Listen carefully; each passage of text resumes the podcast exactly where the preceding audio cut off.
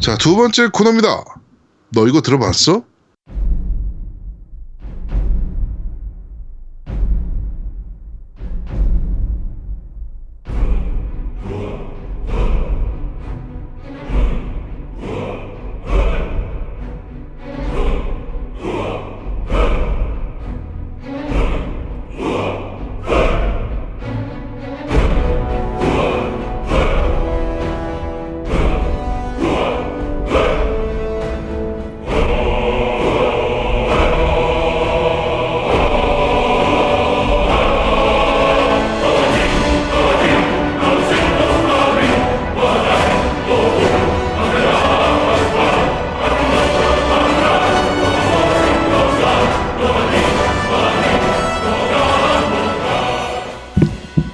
다양한 게임 OST를 소개해드리는 너 이거 들어봤어 시간입니다.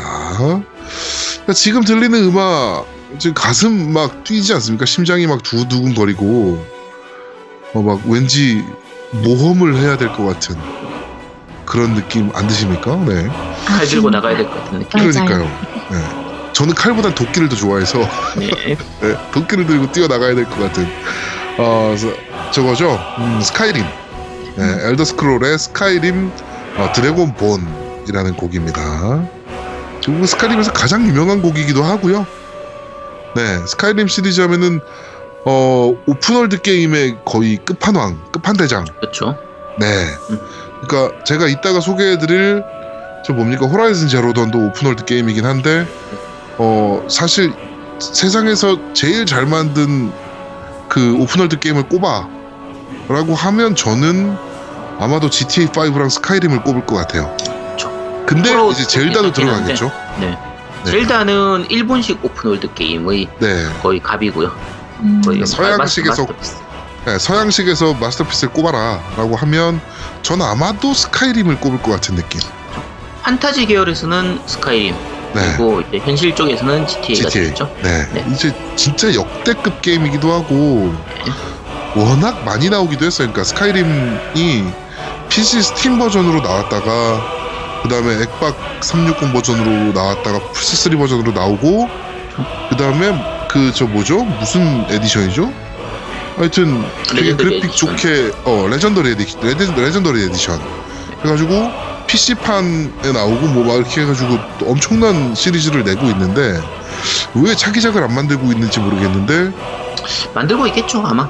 네, 하여튼 스카이림 네. 시리즈입니다. 네, 드래곤본 끝까지 듣고 오시죠.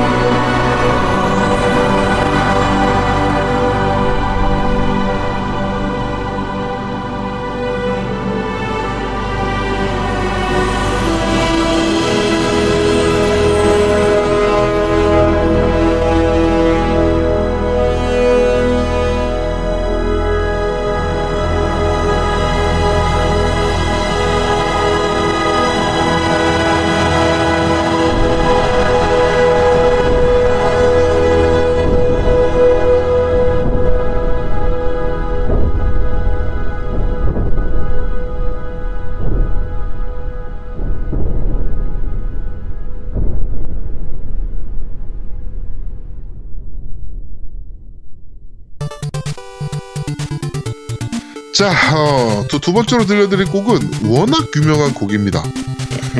악마성 시리즈죠? 네, 캐슬베니아의 OST 뱀파이어 킬러라는 곡입니다. 첫 번째 스테이지 곡이에요. 네. 네, 들어보면 딱 아시잖아요, 이거는. 이게 이 당시는 이걸로. 이제 외국에서는 캐슬베니아로 불렀지만 이제 우리 세대에서는 악마성 드라큘라가 그렇죠. 더 익숙한 제목이고요. 네. 이제 캐슬베니아라고 합쳐졌던 건 엑스박스 360 때부터였나? 캐슬베니아라는 제목으로 아예 나오기 시작했는데 아예 캐슬베니아로 나왔죠. 그렇죠. 나왔었는데 그 플스 1으로 나왔던 악마성 드라큘라 이제 월화의 야상곡 이 네. 그때부터 이제 게임 방식 자체가 이제 우리가 흔히 메트로베니아라고 부르게 됐는데 메트로이드 네. 스타일처럼 이렇게 동굴 탐험하는 그런 유로 바뀌어가지고 그렇죠. 그 지금 사람들이 악마성 생각을 하면은 그 이유 월화의 야상곡 이후의 악마성을 생각을 하는데 이 곡이 나오는 그 캐슬베니아 그 악마성은 초창기 때 패미컴 시절의 그 정말 초창기 때죠. 네, 난이도가 굉장히 높으면서 그냥 이 철퇴 하나로 모든 적을 다 무찌르는 그런 그렇죠. 시절이라 촛불을 꼭 꺼야 하트를 먹을 수 있는 그렇죠. 네. 이때가 뭐 그 올드 유저들은 이때가 더 재밌었다고 좀 하는 분들도 많아요. 캐슬베니아 명작을 꼽아라 그러면 이때를 꼽으시는 분들이 많아요. 그렇죠. 네. 그 맞습니다. 이후에 그러니까 오라이 야성국 이후에 게임을 즐겼던 분들은 오라이 야성국을 최고로 꼽고. 네네네네. 그렇죠. 네. 자, 캐슬베니아 OST, 그러니까 악마성 드라큘라 OST, 뱀파이어 킬러까지 모두 듣고 오셨습니다. 오늘은 제가 준비했습니다. 네. 뭐를 들을까라고 생각하다가 그냥 우연히 캐슬베니아가 떠올라서 네, 캐슬베니아 이걸로 하면 되겠다라고 해서 막 나가는 방송입니다. 네, 스카이림 같은 경우 제가 워낙 좋아하는 게임이라 네, 그래서 넣었던 거고요. 네, 이렇게 두 곡 듣고 오셨습니다. 다음 주부터는 아마 노우미가 준비할 거예요. 네. 자, 마지막 코너입니다. 아제트의 그런데 말입니다. 자, 게임을 리뷰해드리는 아제트의 그런데 말입니다 코너입니다. 오늘은 게임이 꽤 많습니다. 저 근데 오늘은 아제트는 빼야 될 것 같은데요. 네, 오늘은 네. 그렇죠. 우리 모두의 그런데 말입니다. 네, 그러니까. 그렇습니다. 네. 모두의 그런데 말입니다. 네. 자, 첫 번째 게임 어떤 게임입니까? 네, 호라이즌 제로 던인데요. 네. 자, 제아두목님께서 준비하셨습니다. 첫 번째 게임을 저부터 하나요? 네. 네. 아까 얘기랑 틀린데 아까 분명히. 네, 다르네요. 네, 네버 언론부터 하신다고. 네. 아니, 뿌요뿌요 테트스를 제일 마지막에 하도록 하고. 네, 알겠습니다. 네. 자, 그러면은, 호라이즌 제로 던에 대해서 얘기를 좀 해보도록 하죠. 일단 그 개발사가 게릴라 게임즈예요. 네, 킬존 게임 만든 곳이죠. 네, 킬존. 네. 네, 킬존 시리즈를 만든 헤일로의 그 스파이로 킬러라고 했었죠. 이 이제 존이거든요. 네. 네, 마스터 치프의 이름이 실제 그렇죠. 이름이 존인데 킬존 해가지고 욕을 많이 먹었던 FPS를 제작했던 게릴라 게임즈입니다. 근데 이 게릴라 게임즈가 킬존 시리즈로 사실 욕을 좀 많이 먹기는 했어요. 특히나 이제 네. 몇 편이었죠? 마지막에 나왔던 거? 최근에 나왔던 거 섀도우폴이었나? 섀도우폴. 네. 섀도우폴 때 욕을 되게 많이 먹긴 했었거든요. 네, 욕을 엄청 많이 먹긴 했었는데 사실 게릴라 게임즈의 가장 강점 중에 하나는 그래픽을 정말 미친 듯이 뽑아낸다. 그렇죠. 그래픽은 정말 좋았어요. 킬존 때도 그랬잖아요. 그래픽 하나는 네. 정말 와 뭐야 싶을 정도로. 약간 욕 먹었던 것 중에 하나는 이제 프로모션에서 보여준 그래픽하고 실제 그래픽하고 좀 차이가 있어서. 그렇죠, 그렇죠. 욕 먹긴 했는데 그건 뭐 항상 나오는 거잖아요. 뭐 와치독스도 마찬가지였고. 그렇게 생각하면 와치독스는 뭐 네. 죽어야죠. 네. 그렇게까지는 못 뽑더라도 그래도 그 기기가 가지고 있는 플스2든 플스3든 플스4든 그 기기가 가지고 있는 거의 최고의 성능은 충분히 뽑아내기 때문에 네. 그래픽적으로는 욕먹을 이유가 거의 없는 회사죠. 그리고 자체적으로 엔진도 하나 갖고 있어요. 게임 엔진을. 네. 네, 데시마 엔진이라는 엔진을 개발해서 그 코지마 프로덕션이랑 같이 네. 네, 만든 데시마 엔진. 네. 이거를 이제 게릴라 게임즈가 같이 만들었습니다. 그래가지고 네. 엔진도 갖고 있어서 그 엔진을 갖고 있다는 것 자체가 어떤 의미냐면은 그 엔진을 극한까지 끌어낼 수 있다라는 거거든요. 그렇죠. 네, 그렇기 때문에 그래픽 하나는 정말 미친 듯이 뽑아내는 게임사였는데 네. 이번에 호라이즌 제로 던 같은 경우도 역시나 그래픽 하나는 정말 최고죠. 와, 어떻게 이렇게 뽑을 수 있었을까 싶을 정도로 뽑아냈어요. 네. 그러니까 제가 여전까지 본 플스4 게임 중에서 그래픽 가장 좋은 게임 뽑아라 그러면 저는 아마 이거 뽑을 거예요. 저도 그럴 것 같아요. 거의. 네. 언차티드4가 작년에 나왔던 언차티드4도 정말 좋긴 했는데 네. 언차티드4는 사실 오픈월드는 아니니까 그렇죠. 근데 오픈월드로서는 거의 이 정도까지 뽑기가 쉽지가 않거든요. 이게 근데 제가 이따가 뭐 얘기를 하겠지만 네. 호라이즌 제로던이 오픈월드에 탈을 쓴 오픈월드 게임이 아닌 것 같은 느낌. 맞아요. 네. 네 제가 개인적으로 느낀 건지 그랬어요. 그러니까 네.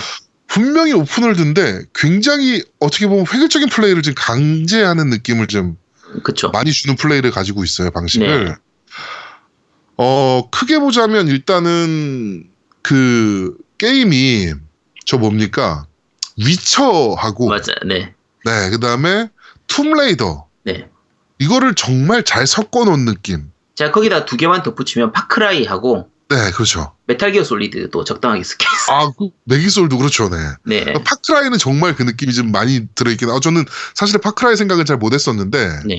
아, 생각해보니까 파크라이 느낌도 굉장히 많이 살아있긴 하네요. 네. 이게 이제 그 배경 자체가 약간 포스트 아포칼립스 느낌에 가까워요. 그러니까 문명 자체가 무너진 이유, 어떤 원인으로 인해서 문명이 무너지고 그 이후에 다시 원시 문명처럼 만들어지는 그런 걸 배경으로 하고 있기 때문에. 네네네.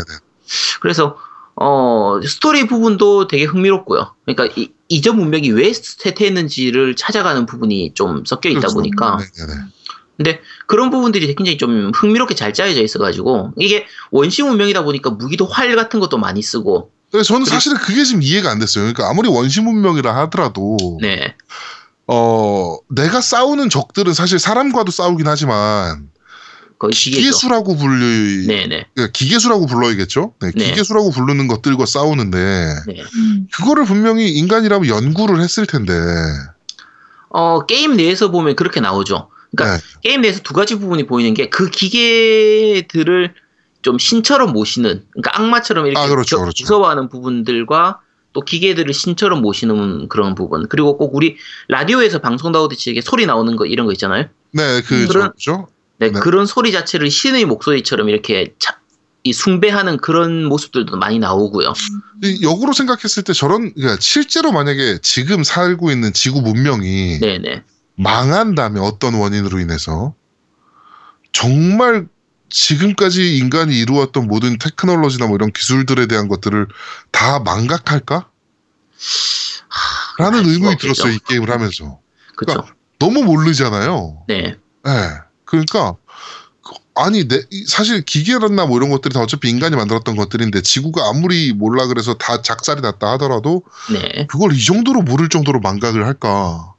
그 부분을 찾아가는 부분도 게임 스토리 하나죠. 네, 그렇죠. 이게 게임 스토리가 뭐 스포가 되기 때문에 다 얘기하기는 좀 힘들고, 이제 주인공인 여자가 이제 그 마을 부족에서 약간 이렇게 배척받는 상태예요. 네, 엘로이. 네. 네. 엄마 없는 자식이라고. 네. 그러면 네. 그걸 배척의 대상이 되는 거죠. 그래서 그 배척된 상태에서 그 부족 안에서 자기의 자리를 찾아가는 그 개인의 성장 스토리도 있고. 그렇죠. 그리고 아까 말씀드린 것처럼 문명이 어떤 원인으로 해서 망했는데, 그 쇠퇴했는데, 그게 왜 쇠퇴했는지를 찾아가면서 그 기계들의 그 설정을 보는 그런 부분들도 재미있다 보니까 네.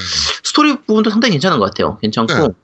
또 아까 기계들이 있으니까, 기계를 죽이면 거기에서 기계 부품을 얻고, 그 부품을 이용해서 조합을 해가지고 뭐 새로운 내 무기를 만든다든지. 그렇죠, 그렇죠. 네. 팔을 더 튜닝한다든지. 그렇죠. 그런 튜닝하는 네. 부분들이, 그 튜닝하고 제작하는 부분이 툼레이더나 파크라이처럼 좀 그거 비슷하죠. 그렇죠. 사실. 네. 네. 아제트가 옛날에 그 이거 나오자마자 플레이를 한번 했었잖아요. 네네. 네, 플레이 스트리밍을 한번 했었는데 네. 정말 코미디였거든요. 네. 활을 이제 쭉 당겼다가 탁 쏴야 되는 그런 느낌인데. 네. 안 가르쳐줬잖아, 그걸.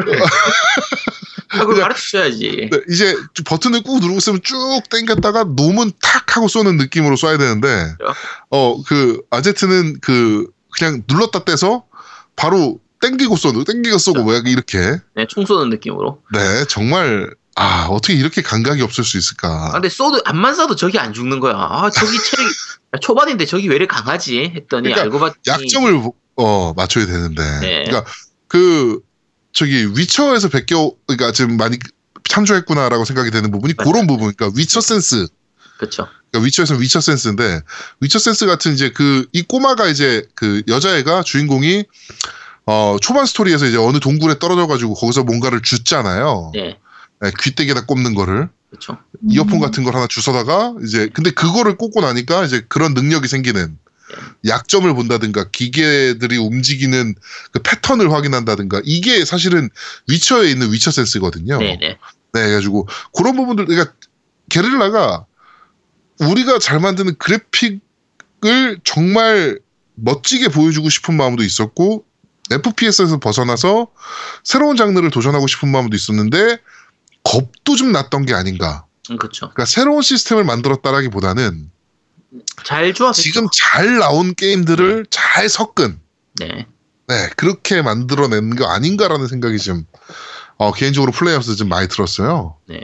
네, 그 아주 아쉬운 점들을 뽑자면, 그러니까 뭐 게임도 재밌어요. 게임도 재밌고 스토리도 굉장히 흥미롭고, 뭐라 그럴까요? 뭐 아까 오픈월드에 대해서 약간 얘기는 하긴 했는데, 제일 단점 중에 하나가 UI가 너무 선명해요. 아, 그 부분도 있죠. 네. 네. UI가 너무 선명하다 보니까, 사실 오픈월드의 그 가장 재밌는, 저 개인적으로 굉장히 재밌는 부분이라고 생각하는 부분은, 맵에서 알려주지 않는 지역을 갔는데 거기 뭔가가 있어서 내가 주워 먹었을 때 정말 기분이 좋거든요. 그게 오픈월드의 가장 큰 강점이다라고 생각을 하는데, 얘는 그런 부분들이 많이 나오죠. 얘는 그냥 다 보여요. 그러니까 뭐 저 구석에 있는 어딘가까지 갈 이유가 없는 거야. 인터페이스상에 보이니까 아이템이 그러니까 어디 있다라고. 어떤 면에선 오픈월드 같은 경우에 이제 제가 자주 하는 얘기지만, 우리처럼 주입식 교육에 길들여져 있는 사람들한테는 오픈월드를 주면은 도대체 뭘 해야 될지 알 수가 없는. 마인크래프트 있거든요. 처음 해보세요. 마인크래프트가 사실 오픈월드의 끝판왕 아닙니까? 그렇죠. 샌드박스 네. 끝판왕이죠. 근데 네. 뭘 해야 될지 알 수 없는 부분이 있는데, 이제 호라이즌 제로던 같은 경우에는 적당한 수준의 오픈월드만 해요. 그러니까 자유도도 그냥 적당하게, 완전히 풀어주는 게 아니라 적당한 자유도, 뭐 채집이라든지 이런 부분들도 적당하게 딱 우리가 시키는 것만 적당하게 알아서 너 마음대로 해. 그런 느낌이죠. 오픈월드, 분명 오픈월드인데, 네. 가슴 한편으로, 이게 왜, 이렇지라는 생각을 자꾸 하게 되더라고요. 특히나 요새 제가 젤다랑 같이 플레이를 하다 보니까, 그쵸? 더 이제 좀 비교가 되는 느낌. 네. 네, 그러니까 젤다 같은 경우는 정말 어딜 가든 무엇을 하든 내 맘대로 정말 아무거나 할 수 있고, 내 맘대로 무언가를 만들어서 조합할 수 있고, 심지어 저는 저 미션에서 꽤 놀랬거든요. 어디 있는 파란 불을 내가 있는 연구소까지 갖고 와줘라 라는 미션에서, 네네. 젤다에서 이제 네. 네, 불을 붙이고 이제 뛰어 올라가다 보면 그 막대기가 불에 타서 부서지잖아요. 그렇죠. 그거를 막기 위해서 막 어떻게 해야 되는지, 네. 막 이런 거 머리 쓰고 막 그런 것들이 너무 재밌었는데, 사실 이 게임에서는 오픈월드에서 보여지는 자유도는, 그러니까 약간 공산주의 같은 느낌? 네. 그러니까 젤다 같은 경우에도 사실 자유도가 아까 얘기했던 스카이림이나 이것만큼 강하진 않아요. 아, 그렇죠, 그렇죠. 그러니까 일단 하고 싶은 대로 해봐 하는데, 우리가 대략 생각하는 선 내에서는 이미 다 구현이 돼 있는 거예요. 네. 그러니까 어떤 강이 있을 때 그 강을 건너가야 되는 게 목표라고 하면, 수영을 해서 건너가도 되고, 배를 타고 건너가도 되고, 하늘을 날아서 건너가도 되고, 네. 그 강에다가 강물을 얼려가지고 얼음을 만들어서 그걸 타고 건너가도 되고, 그렇죠. 뭐 어떤 형태든지 내가 생각할 수 있는 방식으로든 건너가면 되도록 만들어져 있는 거라서, 근데 그 생각하는 부분들을 대부분 다 구현을 해놓은 게 있으니까, 근데 네. 우리가 자꾸 딴 게임 얘기하면서도 자꾸 젤다 얘기만 하네. 오픈월드다 보니까, 네, 오픈월드 게임이다 보니까 비교가 될 수밖에 없는 거예요. 같이 하는 게임이다 보니까 네. 비교가 되는 거예요. 네, 호라이즌 같은 경우에는 오픈월드를 무작정 늘려놓은 게 아니라 네. 어느 정도 한정된 내의 자유도만 주고 있는 거라고 생각하시면 돼요. 그러니까 이건 호불호가 갈리는 것 같아요. 그러니까 게릴라가 약간 겁이 났던 거 아닌가 싶어요. 그러니까 네. 개인적으로 봤을 때는, 그러니까 새로운 장르를 하고 싶은데 이게 잘 만들 수 있을까라는 겁을 좀 냈던 거 아닌가 라는 생각이 듭니다. 확실히 제 개인적인 생각으로는. 네. 네, 그런 다음에 그 적들, 이제 기계수들이 25종 정도 나오거든요. 게임 내에서. 상당히 많이 나오죠. 네, 25종, 한 종이 더 있어요. 네, 총 26종이에요, 따지고 보면은. 네. 네, 총 26종인데, 패턴이 조금 거의 비슷해요. 움직임의 패턴이. 네, 행동 패턴이 좀, 다소 좀 비슷한 부분들을 좀 보이고 있는 부분이 좀 아쉽고, 무기도 사실은, 그러니까 이 에일로이라가 쓰는 무기도 결국에도 활. 그렇죠. 활을 제일 많이 쓰게 되잖아요, 결국에는. 네. 대신에 화살의 종류에 따라서 다양한 공격이 가능하긴 한데, 그 추가 데미지를 주고 뭐 그런 것들 뭐 저걸 묶어 놓는다든지. 네, 결국에는 활이라 좀 다양성에서는 좀 부족한 부분이 좀 있지 않나. 네, 그런 부분들이 좀 아쉽습니다. 네. 뭐 네, 개인적으로는 재밌게 하고 있는 게임이긴 한데, 제가 한마디로 축약하자면 썸 같은 느낌, 그러니까. 요즘 따라 내 거인 듯 내 거 아닌 내 거 같은 거. 분명히 오픈월드 게임인데 오픈월드 같지 않으면서 그런데 또 오픈월드 같은. 네, 그런 좀 이게 호불호 갈리는 게 저 같은 경우에는 오히려 좋았어요. 그런 부분이. 저는 좀 별로였어요. 너무 막 이렇게 펼쳐놓는 것보다 그냥 시키는 것만 시키는 대로 하면 되는 오픈월드라서 네. 오히려 좀 괜찮은 부분도 있더라고요. 저거 느껴지지 않아요? AI가 너무 멍청하다는 생각 안 들어요? 아, 그 부분은 좀 있어요. 네. 네, AI가 처음에는 그 생각을 못 했었는데, 그러니까 처음에는 AI가 좋다고 생각했어요. 저게 AI가. 근데 네, 저도 그렇다고 생각했어요. 네, 근데 조금 진행하다 보니까 다 그놈이 그놈이고 AI가 좀 멍청해. 네, 그래서 네. 약간 저거의 패턴만 파악을 하고 나면 그 다음부터는 굉장히 쉬워지는 좀 네. 그런 느낌이죠. 그러니까 그래픽은 정말 좋은 게임인데, 그러니까 저는 만약에 그 저 뭐죠? ROA인가요? 아제트님의 네. 그가 네, ROA를 준다라고 하면은 저는 동색 ROA. 네.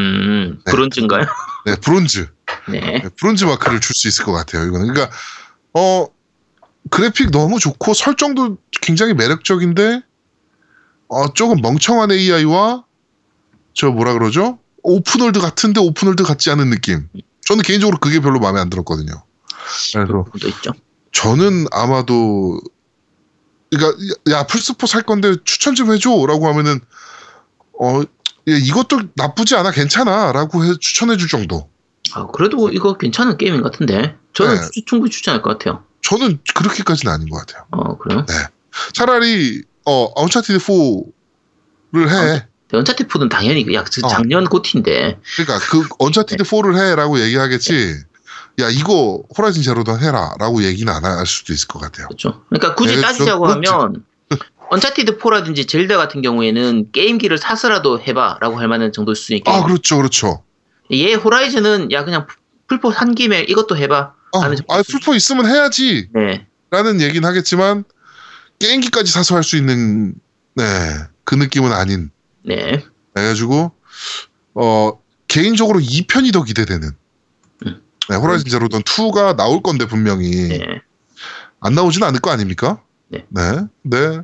그게 더 기대된다라고 해서 여기서 마무리하도록 할게요. 저는 네, 이 부분은 사실 호라이즌 제로던 같은 경우에는 제가 기대하는 부분은 이걸 멀티 요소나 이런 부분들을 첨가를 해가지고 이제 네, 몬스터 헌터처럼 이렇게 좀 거대 보스를 사냥하는 이런 배경으로 들어가면 상당히 괜찮아 보이는데 저도 사실 그 느낌을 좀 기대했었어요. 네, 그러니까 모넌 같은 느낌도 좀 있지 않을까라는 지금 기대를 했는데 조금 모논스럽지는 않고 네, 생각보다는 그런 느낌은 별로 안. 이게 처음 초기 이제 PV만 봤을 때는 그런 부분들이 좀 느껴져서 모논인 줄 알았어 나는. 네, 사실. 모논 스타일의 게임이 아닐까 생각을 했는데 막상 게임을 해보니까 모논 느낌은 전혀 안 나더라고요. 네. 그래서 모논스러운 느낌도 조금 같이 첨가가 되면 좋지 않을까라는 좀 그런 기대도 있죠. 네, 하여튼 뭐 제로던 2 같은 경우 호라이즌 제로던 2가 나온다면 저는 오히려 그걸 더 기대하겠다. 그러니까 발전 가능성은 충분히 있는 게임이다. 그렇죠. 라고 말씀드릴 수 있을 것 같습니다. 네. 네. 자, 두 번째 타이틀은 어떤 타이틀입니까? 네, 바로 네. 네버 얼론이라는 게임인데요. 네. 네, 좀 부족할 수 있지만 한번 리뷰해 보겠습니다. 네.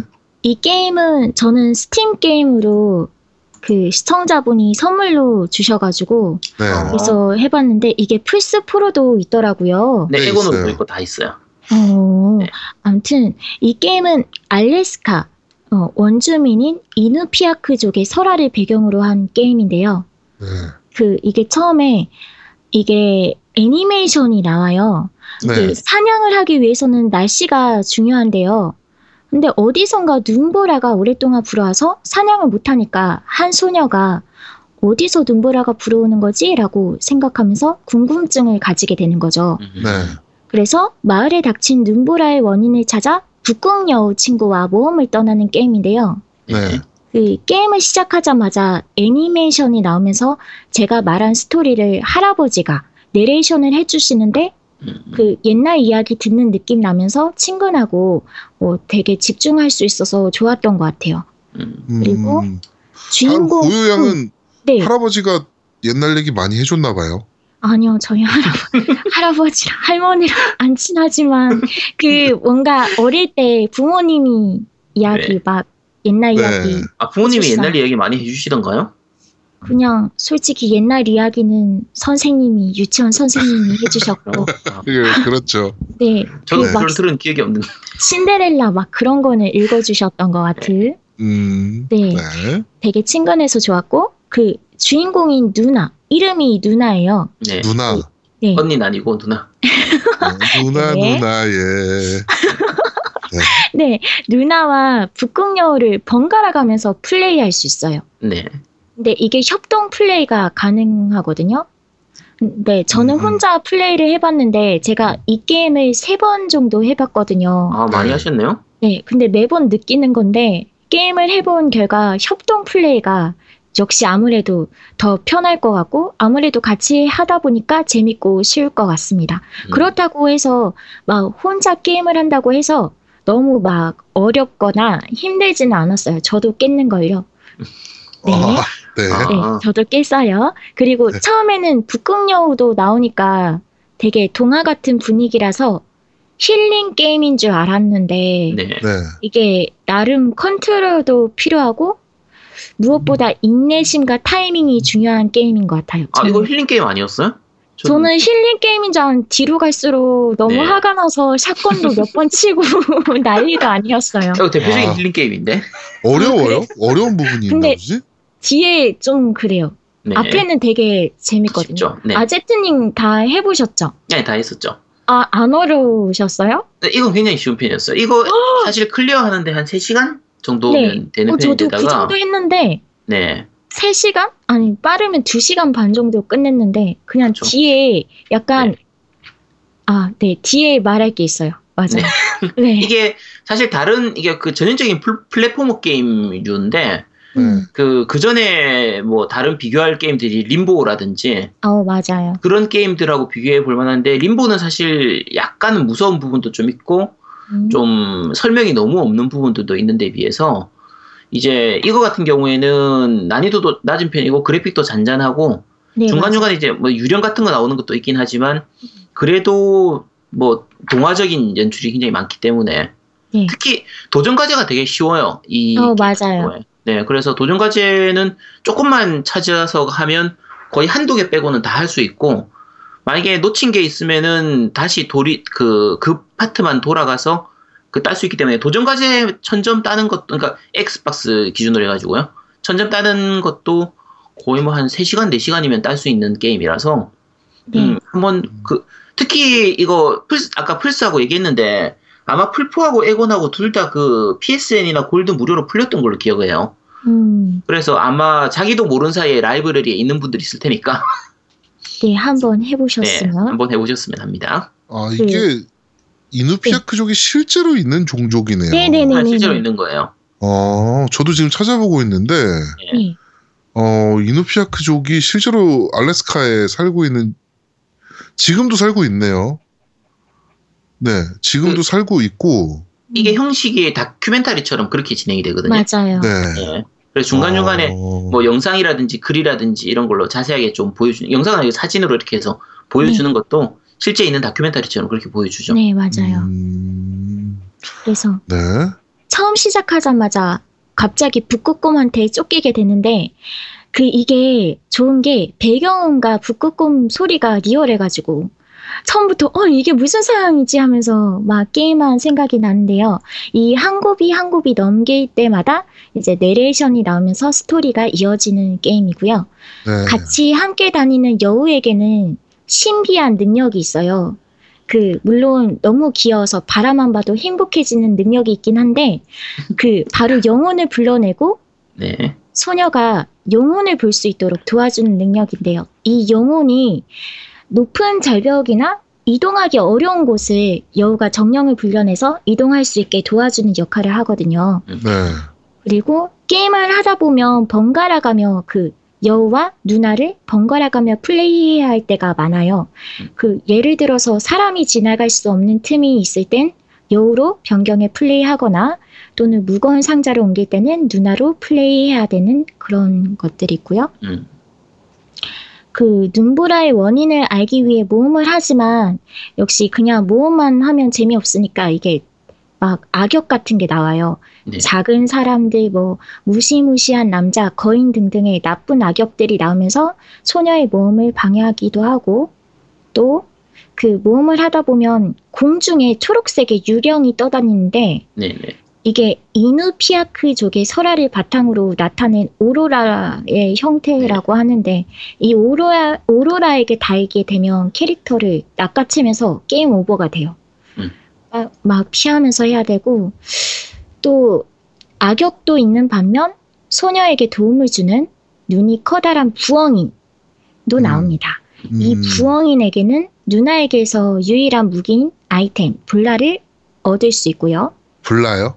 네, 볼라. 볼라 해가지고. 볼라. 네, 볼라라고 해가지고 네. 막 던지는 거 있잖아요. 무기. 네. 그걸 주더라고요. 슬링샷 비슷한 건가 보네. 네. 네. 네.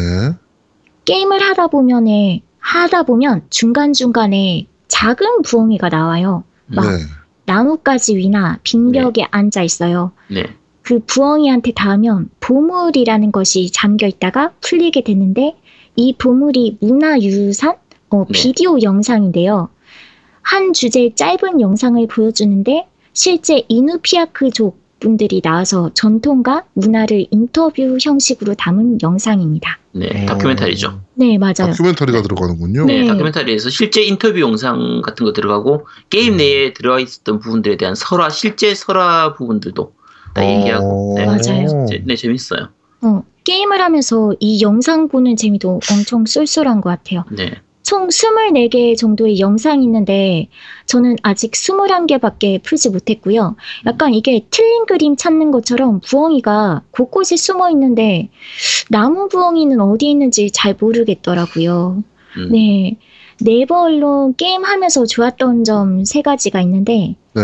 첫 번째로는 리얼한 BGM, 효과음이 게임에 집중할 수 있었어요. 네.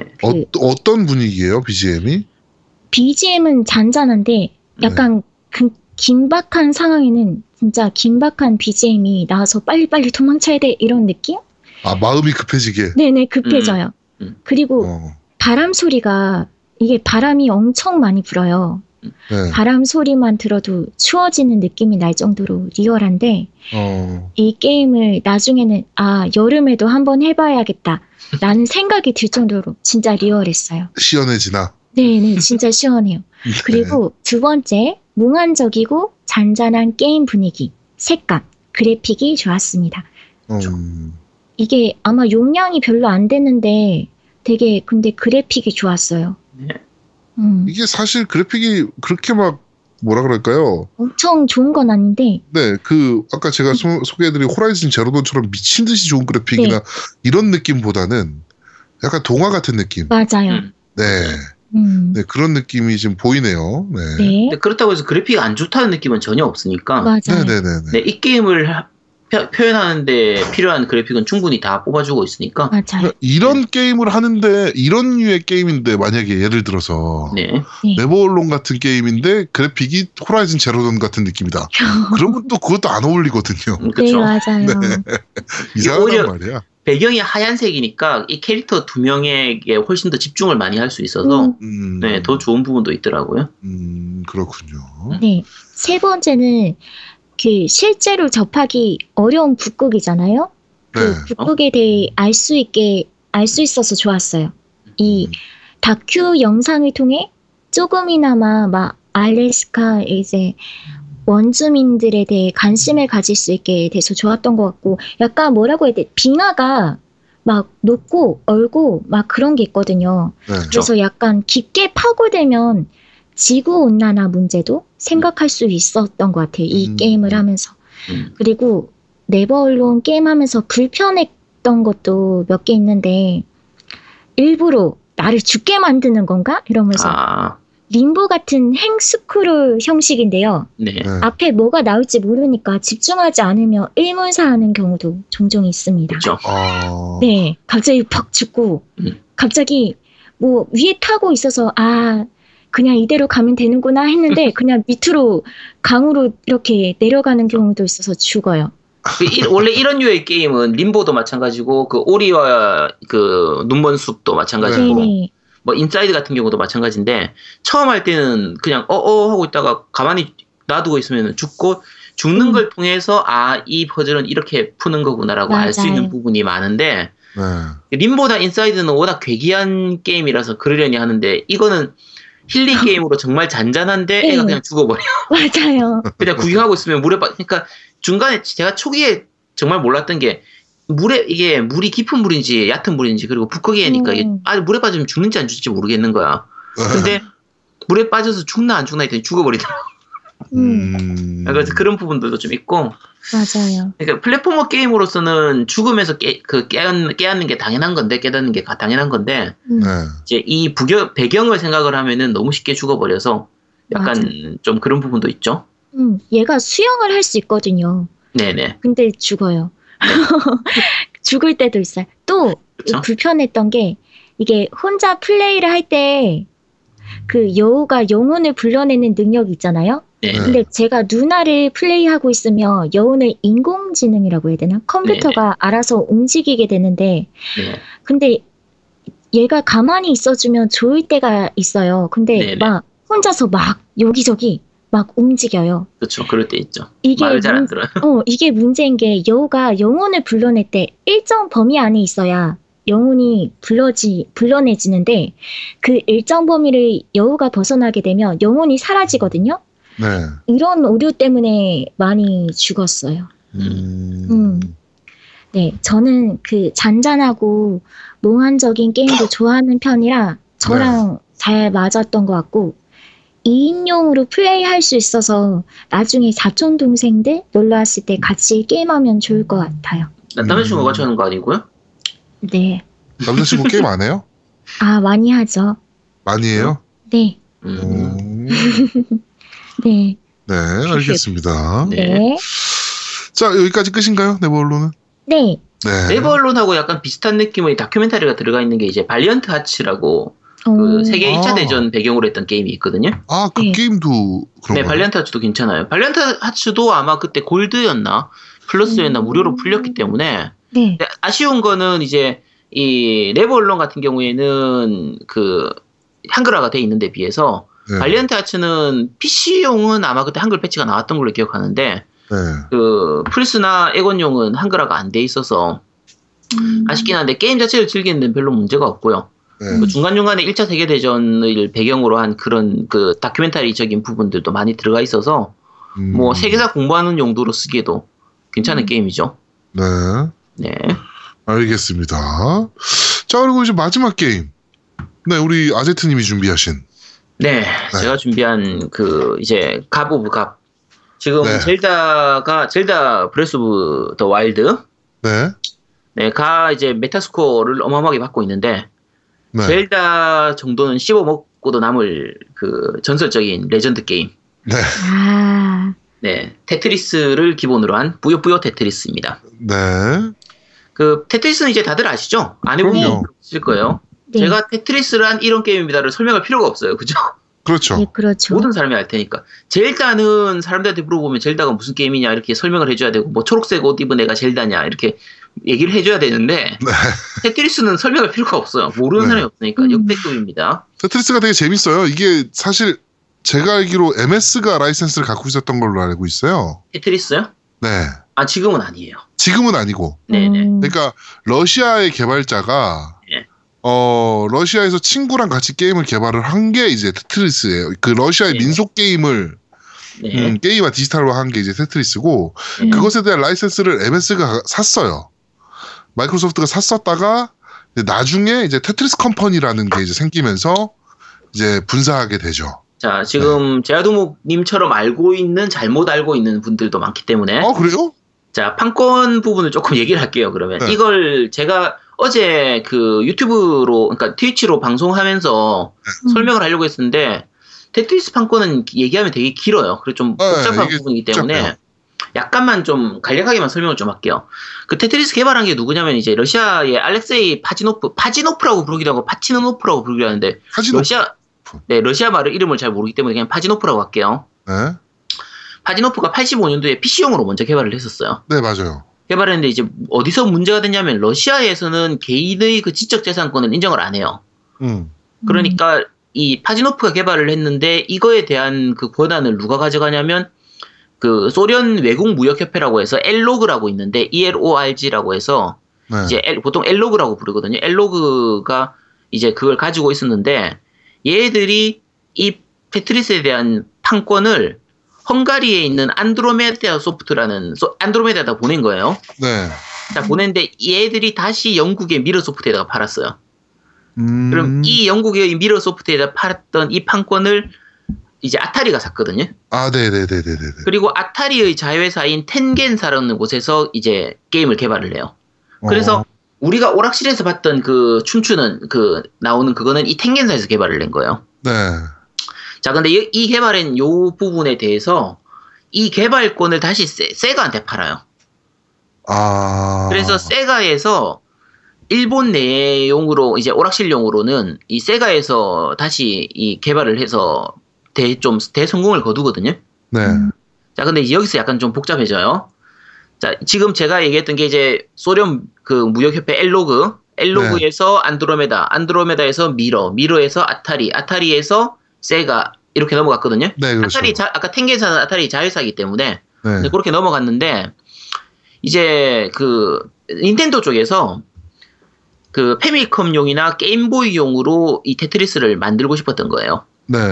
근데 패미컴용으로 먼저 만들었던 회사가 BPS라는 회사에서 패미컴판으로 먼저 테트리스를 개발을 해요. 네. 이때 개발을 할 때 판권을 어디서 샀냐면 텐겐사, 아까 얘기했던 그 텐겐사예요. 거기서 사서 게임을 개발해가지고 패미컴으로 판매를 해서 잘 팔리고 있으니까 닌텐도에서 그 게임보이, 우리가 이제 미니컴보이죠. 그 게임보이용으로 이제 런칭 타이틀로 개발을 해서 만들면서 이 아까 BPS라는 회사하고 같이 손잡고 합작으로 만들려고 했거든요. 네네네. 자, 요렇게 만들면서 BPS사가 파지노프한테, 그러니까 처음 만들었던 이 파지노프한테 판권에 대한 부분을 문의를 한 거죠. 네. 자, 문의를 했더니 파지노프가 얘기를 한 거예요. 야, 난 판권 준 적 없는데? 나 지금까지 정식으로 판권 준 적 한 번도 없어. 네. 라고 해버리니까, 근데 요 시기가 이제 소련이 무너지던 시기거든요. 자, 그러다 보니까, 자, BPS에서는 이제 그 사실을 알고 나서 파지노프하고 정식 계약을 진행하기로 하고 닌텐도에다가 이 사실을 알려주는 거예요. 그래서 닌텐도가 다시 조사를 해보니까 이런 그 저작권에 대한 복잡한 부분이 있다라는 걸 알고는 닌텐도가 그대로 파지노프하고 직접 정식 판권 계약을 해버린 거죠. 네. 자, 했는데 하고 나서 하면서 이제 아까 아타리를 상대로 해가지고 더 이상 너네들 게임 못 만들으라고 해가지고 소송을 걸어서 그 소송에서 이겨버리는 거예요. 닌텐도가. 아, 네. 그래서 정식 판권은 닌텐도가 가지게 돼요. 가지게 되고 이제 재밌는 부분은 이제 세가죠. 세가는 오락실용으로 세가 테트리스를 만들어서 이미 성공을 했거든요. 네.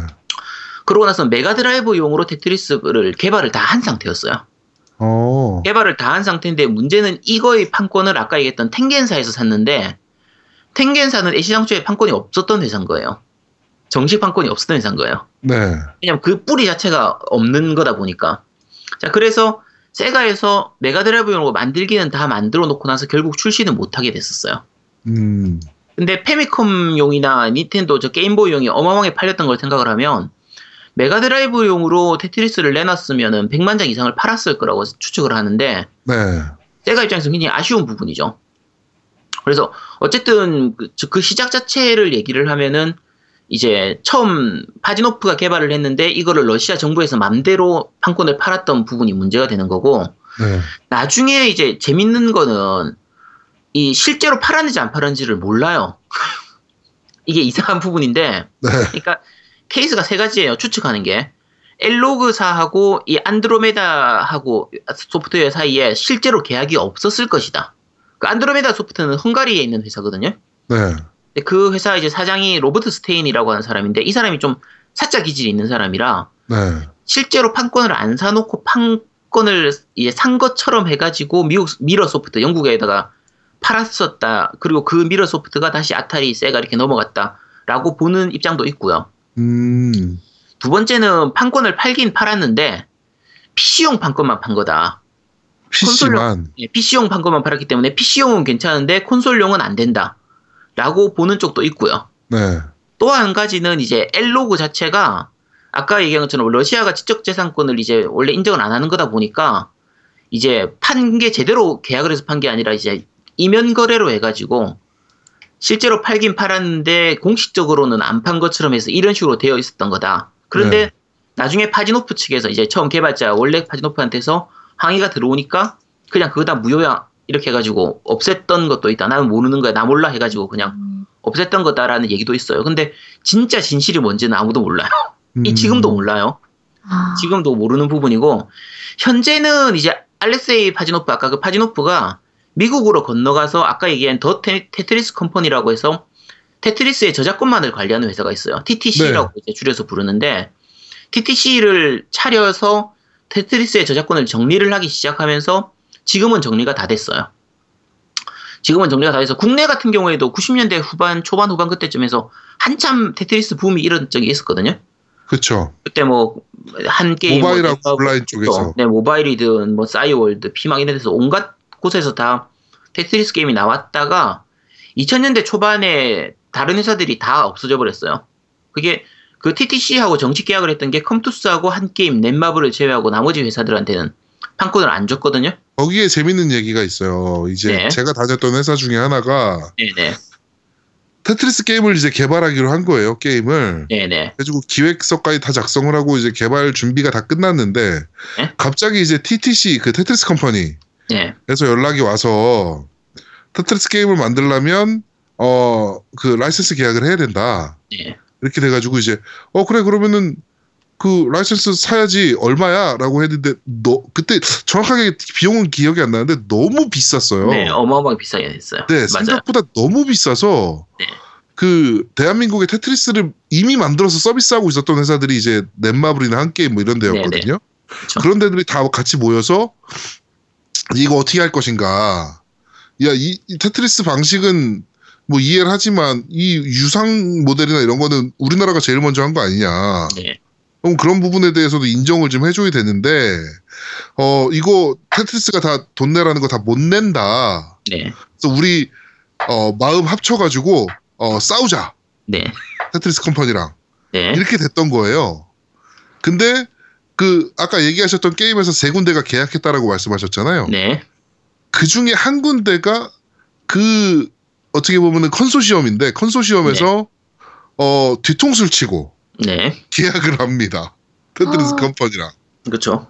네, 계약을 해버리는 바람에 나머지 회사들이 이제 뒤통수를 맞았잖아요. 같이 이제 그렇죠. 대응하자라고 했는데. 네. 그러다 보니까 이제 나머지 회사들도 눈치 보다가 그냥. 그래, 쟤네도 계약했는데 뭐 이러면서 다 계약. 네, 그렇게 해서 테트리스가 국내 서비스 되기 시작한 거예요. 그렇죠. 참고로 지금도 이 판권이 잠깐 재밌는 게 그 지금 제가 이 플스4판 같은 경우에는 두 개를 샀거든요. 네. 이게 보통 제가 할 경우에 이제 같이 제하고 계정을 공유하는 이제 제 상사분이 계시기 때문에. 네, 그렇죠. 일반적으로는 DL판으로 하나만 사면 돼요. 네. 근데 왜 이걸 두 개를 샀냐면 테트리스, 그러니까 이 뿌요뿌요 테트리스는 DL판이 없어요. 네. 그러니까 패키지판밖에 없어요. 왜요? 왜? 이 패키지판, 그러니까 DL판은 닌텐도 것만 가능해요. 그러니까 지금 이게 판권 계약이 정확한 부분이 공개를 안 해서 정확하게는 모르는데 네. 그냥 사람들 사이에서 알려져 있는 부분으로 테트리스의 온라인용 게임은 유비소프트하고 닌텐도밖에 못해요. 그러니까 이 DL판은. 그래서 나머지 회사들은 DL판으로의 테트리스는 만들 수가 없고 이제 그냥 패키지판으로만 판매를 가능한 그러니까 지역적인 부분의 계약을 따로 해서 만들어야 되기 때문에 그래서 각 국가별로 이제 그 계약이 또 따로 돼 있거든요. 네. 그래서 DL판으로는 낼 수가 없는 걸로 알려져 있어요. 약간 복잡하죠. 그래서 제가 그 엑스박스 원, 그러니까 액원판 그 뿌요뿌요 테트리스 같은 경우에도 이게 국내에서 구입을 할 방법이 없어가지고 그때 일본 가서 사왔었거든요. 네, 맞아요. 네, 그게 DL판으로 살 수가 없어요. 제가 상그레아즈님한테 물어보니까 그 엑스박스 원 게임 중에서 전 세계에서 DL판으로 못 파는, 그러니까 스토어에서 살 수 없는 게임이 딱 두 개인가 있나? 한 개가 있나? 그게 이제 이 뿌요뿌요 테트리스라고 얘기하더라고요. 그러니까 거의 그런 경우가 없는데 이게 굉장히 특이한 케이스인 게 테트리스 때문에 생긴 경우예요. 희한하네요. 네, 그 DL로 살 수 있는 테트리스는 이제 유비소프트에서 개발한 테트리스 울티메이트 게임이고, 네. 그 외에는 사실 테트리스 게임 자체가 없죠, 지금. 이 판권이 굉장히 비싸거든요. 그렇죠. 예, 판권이 엄청 비싸요. 네, 굉장히 비싸요. 비싸서 나머지 게임 회사들은 거의 만들기가 힘든, 좀 그렇다고 얘기를 하죠. 맞아요, 맞아요. 네, 테트리스 판권 얘기만 했는데 한참 얘기가 나왔네요. 네. 테트리스가 그만큼 좀 복잡합니다. 자, 이제 뿌요뿌요 얘기를 좀 하죠, 그러면. 네. 자, 뿌요뿌요는 다들 아시죠? 네. 네. 모르는 분 없으시죠? 뭐 UP 노래 제목이에요. 이런 말은 하시면 안 되고요. 아, 그 얘기하려고 했는데 지금. 네, 맞기는 맞는데. 네. 자, 그 일본 이제 컴파일에서 제작한 이제 낙하형 퍼즐 게임의 넘버 2죠. 넘버 1은 당연히 테트리스고. 넘버 1은 헥사 아닙니까? 헥사? 넘버 2가? 헥사나 컬럼스 같은 것도 있는데 지금 기준이면 뿌요뿌요입니다. 네. 네. 헥사도 재밌긴 해요. 근데 그 아까 테트리스가 대성공을 하고 나서 그 이제 테트리스의 판권이나 여러 가지 부분 때문에 만들 수가 없어져서 그 메가드라이브 세가 쪽에서나 다른 회사들이 많이 만들었던 그 낙하형 게임들이 많이 있었거든요. 아류작들이죠, 사실. 네, 그렇죠. 그 중에 성공했던 게 이제 헥사 칼럼스처럼 3매치 게임이에요. 그러니까 이 블록이 똑같이 떨어지는데 테트리스 같은 경우는 한 줄이 지워지는 방식인 거고, 이제 요쪽 계열은 세 개가 모이면 지워지는 방식이었던 건데, 네. 뿌요뿌요도 기본은 똑같죠.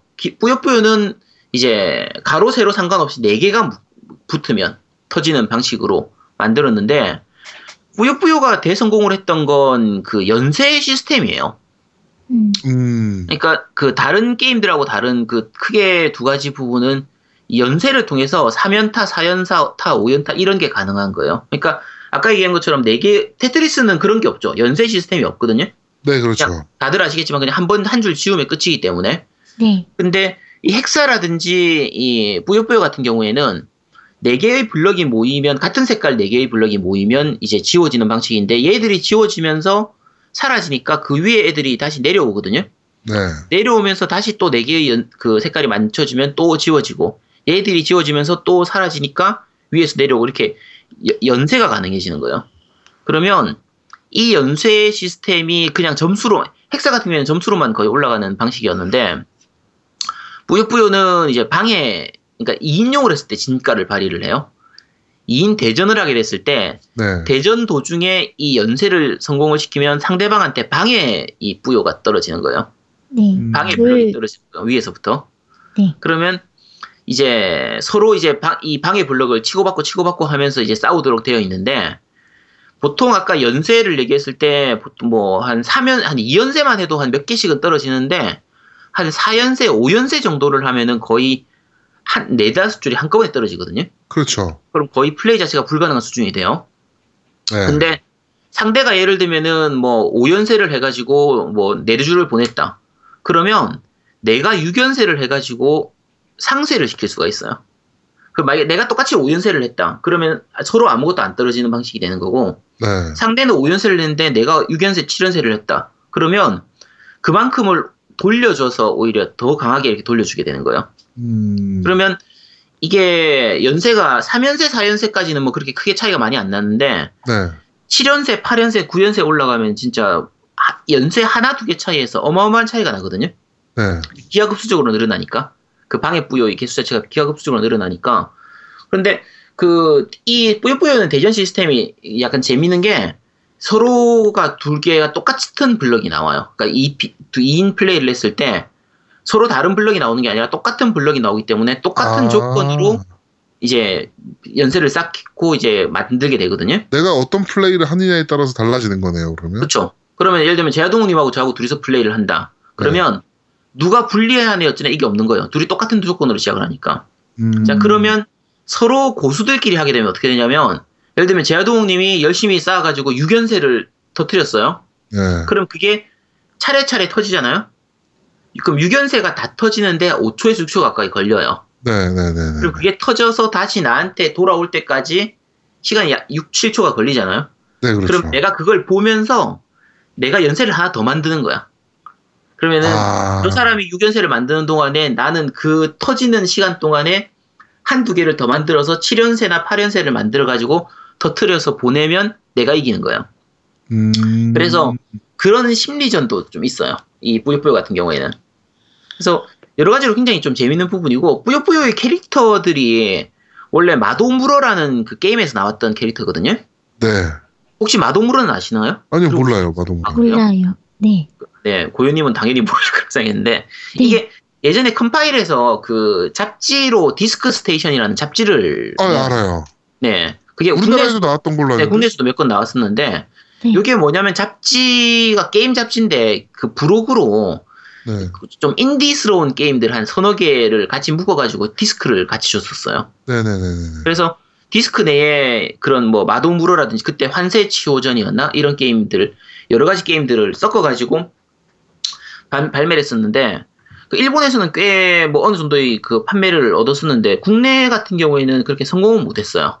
그러니까 그 당시에 국내 그 게임 잡지들이 정품 게임들을 거의 번들로 주던 시절이라 한때 PC 게임이 망가졌던 이유가 그게 되게 네, 컸죠. 그 부분, 네, 그쵸. 그 국내 잡지들이 사실 그게 제살 깎아먹기였는데 네. 정식 게임들을 번들로 잡지 부록으로 그냥 주는 좀 약간 기형적인 형태인데 그런 시기다 보니까 이런 인디 게임 주는 거 가지고는 국내 게이머들 유저의 그 눈에는 안 찼던 거예요. 그래서 한 몇 권 나오다가 거의 그냥 폐간됐거든요. 네. 사라졌는데 어쨌든 요때 나왔던 그 디스크 스테이션에 끼워 있었던 게임 중에서 마도무로라고 해서 나름대로 인기를 얻었던 그 게임이 있어요. 요 게임의 그 주인공들 캐릭터들을 이용해서 이 뿌요뿌요가 나온 거거든요. 그래서 뿌요뿌요 할 때 이제 그 이제 아이스 스톰이라든지 뭐 이제 파이어 이러면서 마법 이름을 외쳐요. 네. 그게 그 게임에서 나왔던 RPG 게임에서 나왔던 그 마법이거든요. 마법 이름들이고 그 뿌요뿌요 시리즈는 되게 많아요. 이게 90년도였나 92년도에 처음 시작했었는데 네. 그 뿌요뿌요가 약간 장난스럽게 만든 게임이다 보니까 뿌요뿌요가 처음부터 이렇게 크게 만들려고 했던 게 아니라 그냥 장난삼아 만든 게임인데 엄청난 힌트를 친 거거든요. 네. 그래서 첫 번째 작은 뿌요뿌요고 2탄이 뿌요뿌요 통이에요. 뿌요뿌요 통. 네, 뿌요뿌요 통. 국내에서는 제일 많이 퍼진 게 이 뿌요뿌요 통이에요. 어. PC판으로도 이제 판매도 됐었고 주얼 디스크 이런 것도 많이 판매를 했었기 때문에 네. 그래서 뿌요뿌요 통이 왜 통이냐면 통이 일본어 발음으로 쯔거든요. 쯔.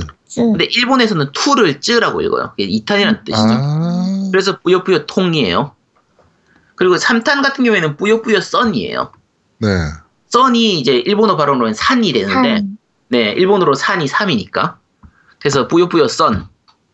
그 다음에 사탄이 뿌요뿌용. 용이 네. 이제 일본어로 용이 사가 용이니까. 네. 그리고 5탄이 피버예요. 네. 피버가 이제 파이브하고 발음이 비슷하니까.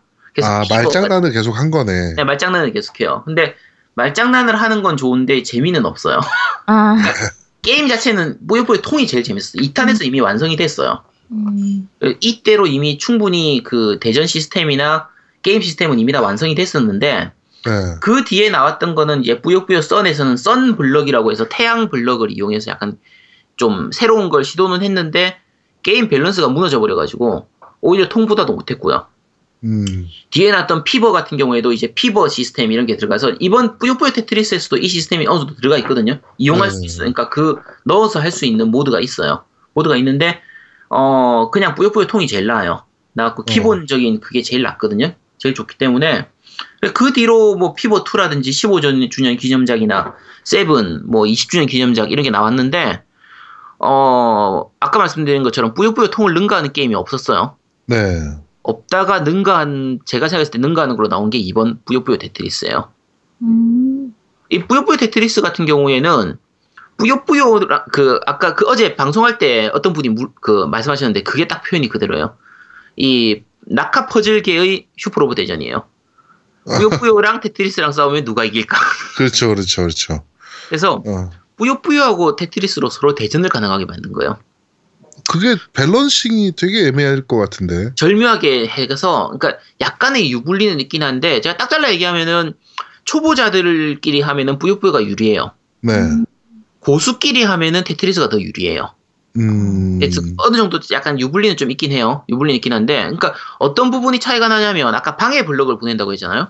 네. 테트리스 같은 경우에는 방해 블럭이 밑에서부터 쌓여요.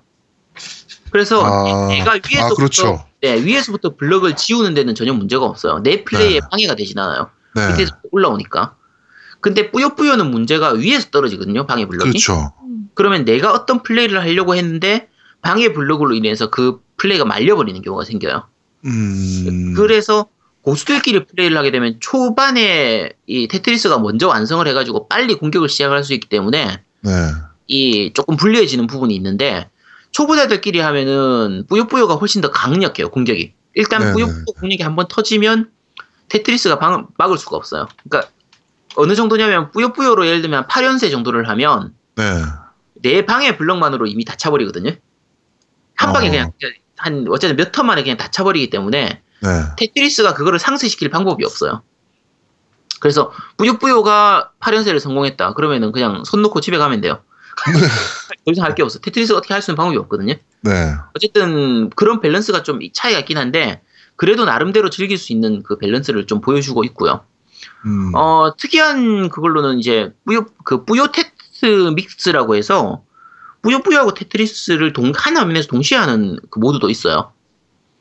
그러니까 이 내용이 어떤 말인지 이해가 안 되겠지만 뿌요뿌요의 블럭하고 테트리스의 블럭이 번갈아 가면서 나오는 거예요. 네. 그리고 지울 때도 테트리스 블럭은 한 줄을 다 원래 테트리스 룰처럼 한 줄이 다 채워지면 지워지는 거고 뿌요뿌요는 같은 색깔의 그 블럭이 4개가 모이면 지워지는 거예요. 네. 근데 이게 서로 그러니까 테트리스 블럭하고 뿌요뿌요 블럭이 이 같이 믹싱이 안 돼요. 예를 들면 테트리스 블럭을 한 줄을 다 채우는데 중간에 한 줄이 뿌요뿌요 블럭이 있다. 그럼 안 지워져요. 네. 되게 좀 생각할 부분이 많고 좀 복잡한 룰이다 보니까 그러네요. 재미가 없어요. 재미가 없어요? 네, 별로 재미가 없어요. 이거 네. 그냥 하지 마시고 그냥 뿌요뿌요 테트리스 하세요. 그냥 네. 뿌요뿌요로 하든지 테트리스라든지 쓸데없이 섞어가지고 이건 재미없고 이런 거 없어도 충분히 재밌으니까. 그리고 이제 스왑 모드라고 해서 예를 들면 그러니까 테트리스하고 뿌요뿌요를 동시에 하는데 번갈아 가면서 하는 거예요.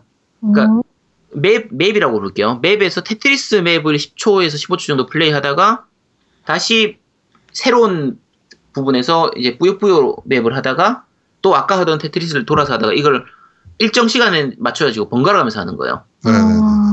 그러면 어떤 경우가 생기냐면 테트리스로는 내가 되게 불리한 상태인데 뿌요뿌요로는 그냥 유리한 상태가 만들어져 있으면 테트리스로 어떻게든 연명하면서 시간을 버틴 다음에 뿌요뿌요로 한 방을 해가지고 이기는 이런 것도 가능한 거죠. 그래서 뭐 나름대로 재밌어요. 이 믹스 모드는 그럭저럭 할 만한데 머리를 좀 써야 되는 거네. 그렇죠. 머리를 좀 써야 되는데 그 제가 하는 거 기준으로 하면은 그냥 아까 말씀드린 뿌요뿌요를 하든 테트리스를 하든 하나만 해도 충분하고요. 네. 그 모드가 여러 가지 모드가 있어요. 이게 뭐 스토리 모드로 해서 어드벤처 모드라고 나오는데 뭐 스토리 모드로 이게 한글화가 됐거든요. 플스4판 같은 경우에는. 네. 근데 야 뿌요뿌요나 테트리스가 한글화가 왜 돼 싶은데 막상 게임을 해보면 그 어드벤처 모드라는 스토리 모드가 있어서 요거는 한글화되면 꽤 재밌어요. 스토리를 좀 즐기는 건데 그 내용이 어떤 거냐면 그러니까 모바일 게임에서 흔히 보는 그 조건 맞춰서 별 받는 거 있죠. 네. 보통 앵그리버드 같은 식으로 1스테이지의 1-1, 1-2, 1-3 이렇게 하면서 뭐 성적에 따라서 별을 1개에서 3개까지 별을 얻고 그 별을 얻은 걸 가지고 뭐 진행을 하는 그런 식의 그 게임인데 전반적으로 난이도는 낮은 편이에요. 스토리 모드는 난이도 낮은 편이라서 네. 연습 삼아서 하시면 괜찮고요. 대전 모드 같은 경우에는 4인까지 대전이 가능하거든요. 네. 오프라인으로 4인 대전이 가능하고 온라인으로도 대전을 할 수가 있어요. 온라인 모드도 잘 돼 있기 때문에 괜찮은 편이고요. 전반적으로 게임 밸런스나 이런저런 부분들은 아까 말씀드린 것처럼 역대급 게임인 테트리스하고 레전드급 게임인 뿌요뿌요를 합쳤기 때문에 역대급 레전드가 나온 건가요? 네, 역대급 레전드로 재미가 없을 수가 없어요. 그래서 그 가격도 저렴하게 나왔거든요. 29,800원. 네. 그러니까 굉장히 저렴하게 나왔고 약간 애매한 거는 이게 그러니까 발매할 때 그 처음에 초판을 너무 작게 찍었던 것 같아요. 몇 장을 찍었는지 모르겠는데 네. 지금 이제 4번째 물량까지 나왔다고 들었는데 네. 물량을 너무 조금씩 찍고 있어요. 겁나는 거예요. 네. 네, 덤핑이 겁나는 걸로 보이긴 하는데 네. 바꿔서 얘기하면 이 게임은 덤핑이 안 될 거예요. 물량을 너무 작게 찍고 있기 때문에. 네, 가격도 싸고. 네, 가격도 싸고. 그리고 그 말씀드린 것처럼 이게 게임이 그 우정파괴 게임의 거의 갑이거든요. 네. 그래서 여름에 모였을 때 정말 재밌게 즐길 수 있는 게임이다 보니까 제가 제 기준으로 생각하면 중고가 그렇게 많이 안 나올 걸로 보여요. 다른 게임들에 비해서는. 네. 굉장히 오랜 시간 즐길 수 있는 게임이라서 5년, 10년이라도 즐길 수 있는 게임이니까 네. 중고 매물이 많이 안 나올 걸로 보이기 때문에 물량 있을 때 빨리 사셔야 됩니다. 자, 오늘만 이 가격. 지금 구입하세요. 네. 네. 지금 바로 라운아토 게임에 연락하시면 구매하실 수 있고, 네. 아마 라운아토 게임에서 구매를 하시면, 구매하시면서 겜덕비상 팬이다 라고 얘기를 하시면, 지금, 저희가 비밀리에 준비하고 있는 뭔가가 있는데 그게 같이 나갈 겁니다. 그러니까. 설마 혹시 그건가요? 네. 뭐, 하여튼 이 게임 마무리 얘기하시면서, 네. 그러면 ROA 붙이는 건가요, 이거는? 이거 ROA죠. 당연히 ROA. ROA 뭐 골드입니다. 골드입니다. 골드. ROA 금색. 네. 가격도 싼데 ROA 금색까지. 그렇죠. 네. 하여튼 바로 라운아토 게임에서 주문하시면 됩니다. 네. 네.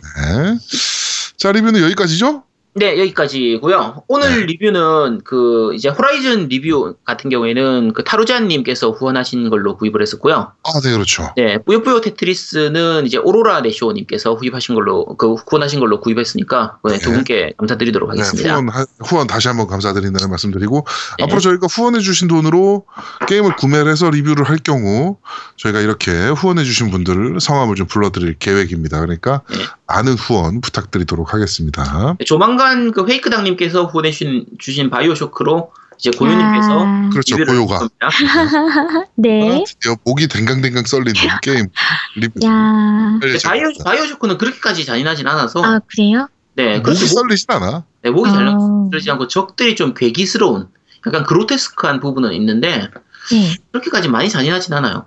뭔가 그런 게임은 처음 해보는 것 같아서 네. 한번 도전해봐요. 오버워치 했으니까 FPS가 좀 익숙할 거라. 네네. 괜찮을 거예요. 네, 거의 그냥 오버워치 수준밖에 안 되고 네. 개인적으로는 지난주에 말씀드린 것처럼 데드 스페이스가 나왔으면 좋겠는데 데드 스페이스가 이제 이 풀포판이 없어요. 네.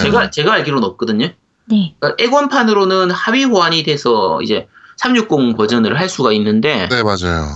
네 그게 불가능하기 때문에 스팀판으로 보내주시면 됩니다. 네. 네. 그렇습니다. 아니, 네? 아니, 당황했어요. 네, 알겠습니다. 네. 네. 우리 고요를 점점 하드코어하게 만들어가고 있는 네. 겜덕비상 팀입니다. 네.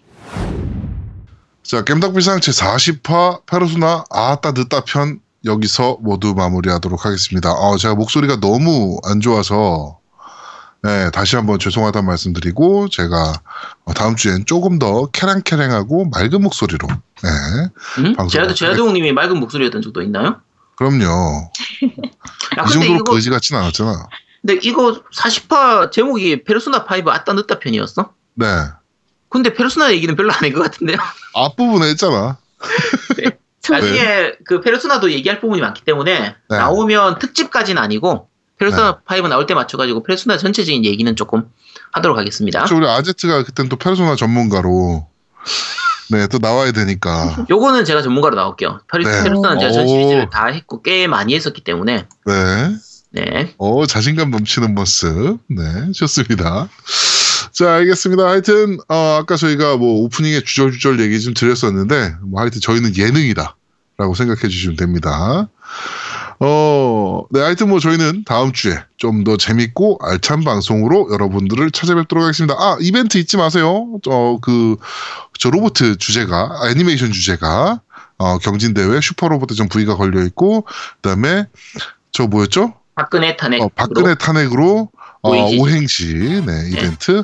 많은 참여 부탁드리도록 하겠습니다. 저희는 다음 주에 좀 더 재밌고 알찬 방송으로 찾아뵙겠습니다. 감사합니다. 감사합니다. 감사합니다. 끝. 끝.